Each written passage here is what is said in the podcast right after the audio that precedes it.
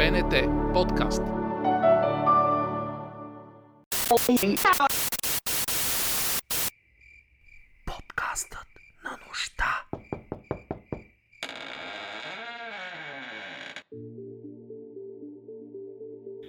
Началото искам да си призная, че причината да поканим Константин Еленков в нощта беше Одисей.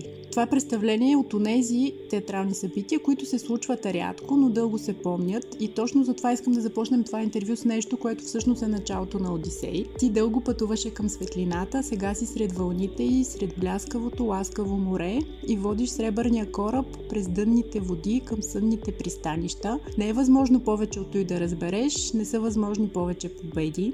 Колко дълго пътува към светлината на театъра и към светлината на Одисей? Към светлината на театъра. Аз може би съм някакси, защото съм пето поколение актьор все пак и, и съм роден в, в тази светлина. До тази светлина да постигна личния си успех, някакси да съм доволен само от себе си и да се почувствам част от театъра, не просто като някой, който е там така или иначе. Пътувах доста дълго време, мисля през много неща. И честно казано, точно Одисей, защото аз и преди Одисей имам някакви неща, които съм правил, имам роли, които съм изиграл, имам даже преди Одисей две режисьорски представления в професионални театри и въпреки това някакси нещо ми беше недостатъчно. И когато започна ателието на Одисей, тогава всъщност някакси видях за какво става въпрос, тогава успях да се почувствам да се почувствам наистина част от театър, да, да почувствам, че изобщо правя нещо, че да разбера как се прави и как се гради образ, което е много трудно нещо, защото ти трябва всъщност да си си ти, Ма да не си си ти, нали, някакъв пълен ноусен, който е ужасно красив. Три седмици преди премиерата разбрах, че ще играя Одисей. Това няма няма част от Одисей. И вече това беше гвоздая на цялата работа. В днешното вече много дигитално време а, как се превежда такъв вечен мит, като мита за Одисей, мита за вечното завръщане? Е така, ако го погледнеш през твоя герой, вече от дистанцията на времето, защото година и половина мина от премиерата. Одисей така или иначе едно, ти знаеш, ще го гледал, знаеш, че и който го е гледал ще знае, то е страшно съвременно поставление. То така или иначе само по себе си, вътре в себе си, използва страшно много технология. От съвременните технологии, т.е. това са 3D мапинги, лайвстрим камери, впрочем, които висят над сцената, взимат нашите движения и ги пренасят обратно по сцената. А, така че аз смятам, че особено Одисей много добре би се справил с това си начинание. Защото то така иначе беше замислено като нещо такова, като нещо, което да вкара новите технологии в театъра. Успя и се споиха актьори, театър и технология, което някакси на мен в началото още ми се струваше невъзможно. И според мен е, би могъл да се справи много лесно с тази задача. Ние даже имаме едно предложение и ще направим нещо като филмиране на цялата постановка. Естествено, тя няма да изглежда както изглежда, гледайки я от залата. Ще променим малко, но може би ще се случи нещо като филм, Нещо като Anti-Life от Пловдив.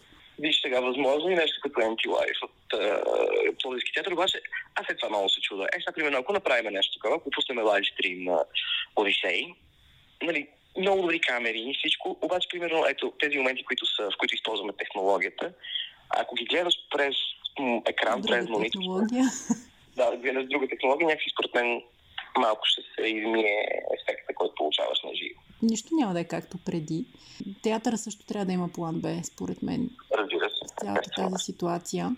Ако от е, Одисей направим плавен преход към нощта, която тази година ще е доста различна, а, усещаш ли, че и театъра започва да се променя и сякаш да търси нови пътища и места, през които да ни събира и да се завръща, да сме заедно, макар и по различен начин?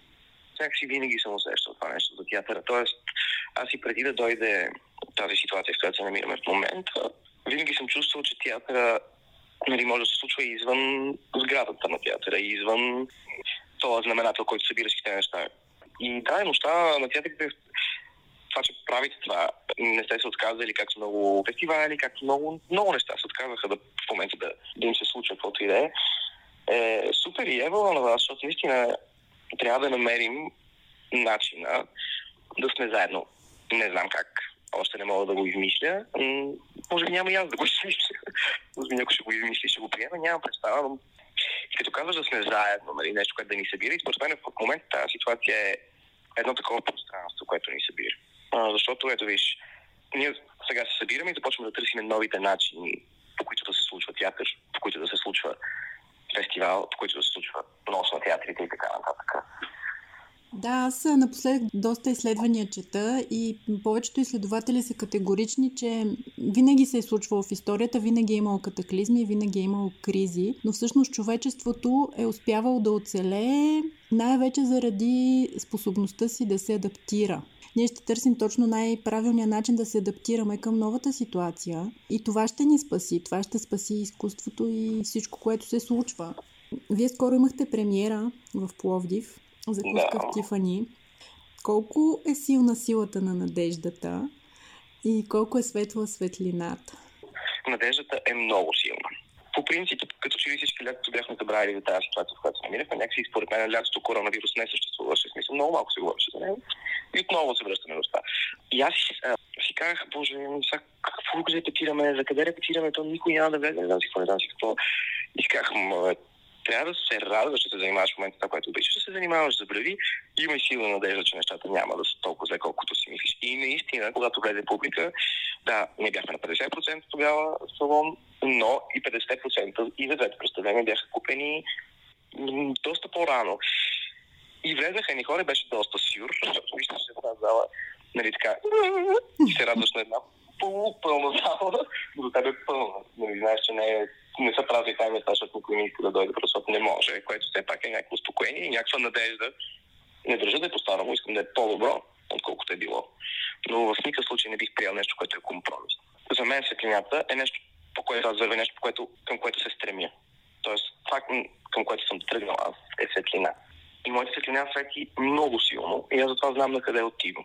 Мисля, че със силна светлина и силна надежда и така нататък а ти когато виждаш светлината, няма как да нямаш надежда се. А, мисля, че всичко ще е супер. И закуска в Тифани беше едно такова успокояване, много приятно, много хубаво случване на стана изключително леко. Някои хора, нали, аз не мога точно, защото пак играя вътре, не съм сигурен, нали, как повижда публиката и ми е, винаги ми е много интересно и говорих с някакви мои близки хора, които дойдоха да гледат и те казват, че за момента и изобщо за всичко казват, че страшно смислено за тях, че е много човечно. Климентина, момичето, което играе Холи, главната роля, се справи много геройски, тъй като тя още не е завършила над, даже, че точно това ни водеше някакси нея, е тази надежда и тази светлина, че нека правим това, което искаме, нека сме силни, това, което искаме и смислени. Вярваш ли, че няма нищо случайно в живота и че точно сега беше важно да се появи закуска в Тифани? И това никак не е случайно абсолютно не. Аз си говорих и с а, екипа на Тифани. Това си говорихме. Виж какво става. Дойде в точния момент, перфектното време. Беше малко напрегнато, беше малко такова, но никой не се оплаши. И, и пак казвам, точно заради това, понеже ние всички от екипа знаехме, че това не е случайно. Така трябваше да се случи. За да се случи това, което е Тифани. И то наистина стана такова заради, заради тези случайности и така. Всичко си има причина абсолютно всичко. Спомниш ли си какво прави миналата нощ на театрите, миналата година? Да, миналата нощ на театрите аз по някакъв а, много неведом път се отсувах в това, което правих. Не знам, а, някой от театъра ли ме помоли, не помня, някой ми каза, а тук нощ на театрите организира тур зад колисите на театъра, ще ги водите през по етажите, по зад сцената, не знам си какво е И дойдоха и ме питаха, понеже тогава репетирах събитие с Краси Ранков. И, нали, аз бях в театъра и някой дойде и ми каза, бе, искаш ли тук да... Аз веднага, да, моля се, аз обожавам да водя някакви хора, да им правя смешки, да им правя глупости. Много се забавлявах. Значи, това беше най-забавната нощ на театър, с която съм преживяла някога в живота си. Води ги по гримьорни. Аз организирах толкова веднага, режисирах някакви неща. Организирах тук, значи, Доротея ще следиш, ще гримираш, еди кой, ние ще влезем от случайно при тебе. Също там беше с нас Мария Генчева и тя гримьорната и с една от градоробиерките се я обличат.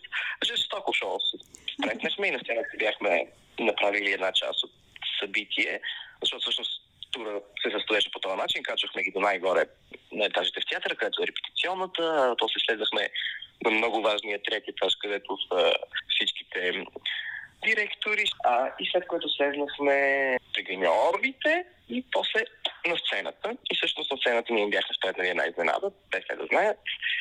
Нареждаме ги в салона, бум, влиза музика, осветление и така. И беше много хубаво. Много хубаво. Сега така, като го разказваш, ми се иска и аз да съм била на това събитие в Пловдивския театър. да, беше много, много беше Да, за съжаление тази година няма да има разходки, но пък се надяваме до година отново да успеем да ги случим и в Пловдивския театър и в Софийските, защото това е едно от нещата, към които има най-голям интерес. Там толкова наплив на хора не бях да изълтим в страшен интерес. И ужасно им беше любопитно, примерно отваряме им гримьорите и те виждат, че вътре има баня, туалет на туалет, гримьорите Пловдив, има всичко вътре. И всички хора, ама това е като малък апартамент. Викаме, да, ние живеем тук, като репетираме, понякога не излизаме по 16 часа от тази гримьорни, какво да правиш? Беше много вълнуващо да видиш реакциите на хората зад колеса, защото за нас това е нещо нормално, но те са в абсолютен потрес, като видят всичките тези работи. Ами те се докосват до, до някакви невиждани за тях неща, които са част от магията наречена театър. И може би точно това е вдъхновяващото и за тях самите. А според мен и за вас това е много зареждащо, защото вие виждате една чиста емоция директно срещу вас. И то затова винаги за тези разходки има повече търсене, отколкото предлагане.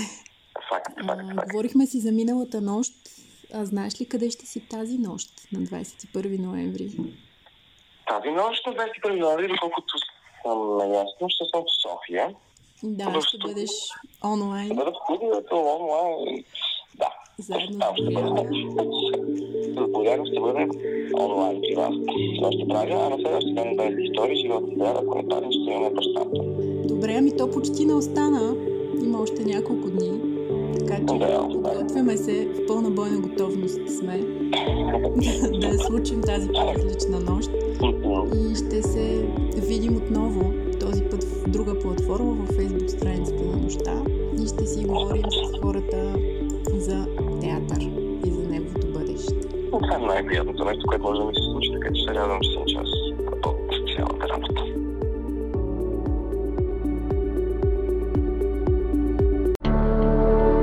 БНТ подкаст.